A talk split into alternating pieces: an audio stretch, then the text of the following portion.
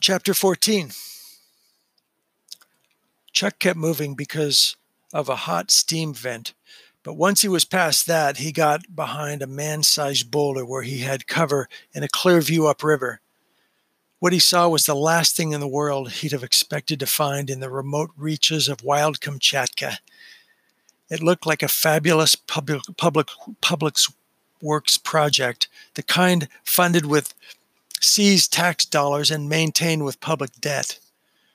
It was a geothermal water garden, a surreal vision of a terraced hillside with waterfalls, steaming geothermal pools, and man made fountains. The rocky hillside was the, was the size of a steep city block. Several steaming waterfalls spilled downriver over terrace steps, car sized rocks, and poisonous sulfuric pools. The water garden descended to and curved around an amphitheater in the lowest areas of the oasis. It featured tiered benches for an audience to watch a show or a speaker on the stage. A cement home was built on a shelf that was a hundred yards up the canyon wall which was halfway to the rim, upper rim, and plateau. All of the waterfalls were spilling down from this shelf. From the satellite photos, Chuck had learned that an abandoned Soviet era, era air base was up on that plateau, which was at the base of a once extinct volcano that was now active. Chuck followed a long and shifty stairway up the terraced hillside. The stairs led him between and past numerous sections of the waterfalls. The air was warm and humid, and he was breathing steam.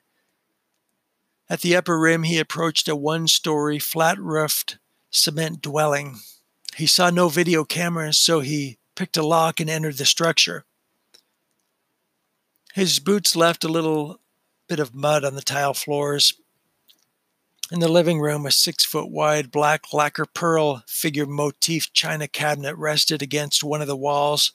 But what caught his attention was a photograph of a man dressed in black.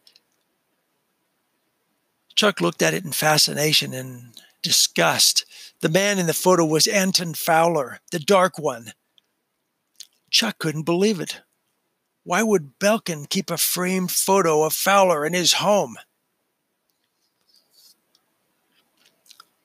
Chuck moved quickly through the house. There was no video cameras in sight, perhaps because the the location was so remote.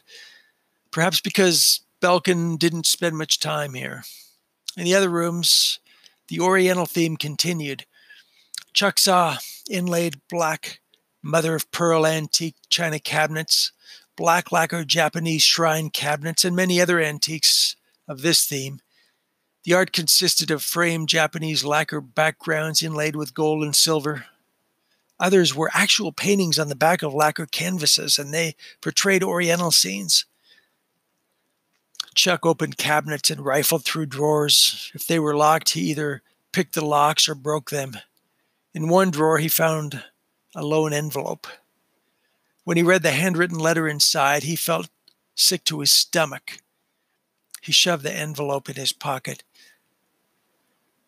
took about 15 minutes to search the house. Other than a lot of Oriental art and furniture, the house was basically empty. The missing missing sailors were not here, neither was the Dark One or Belkin.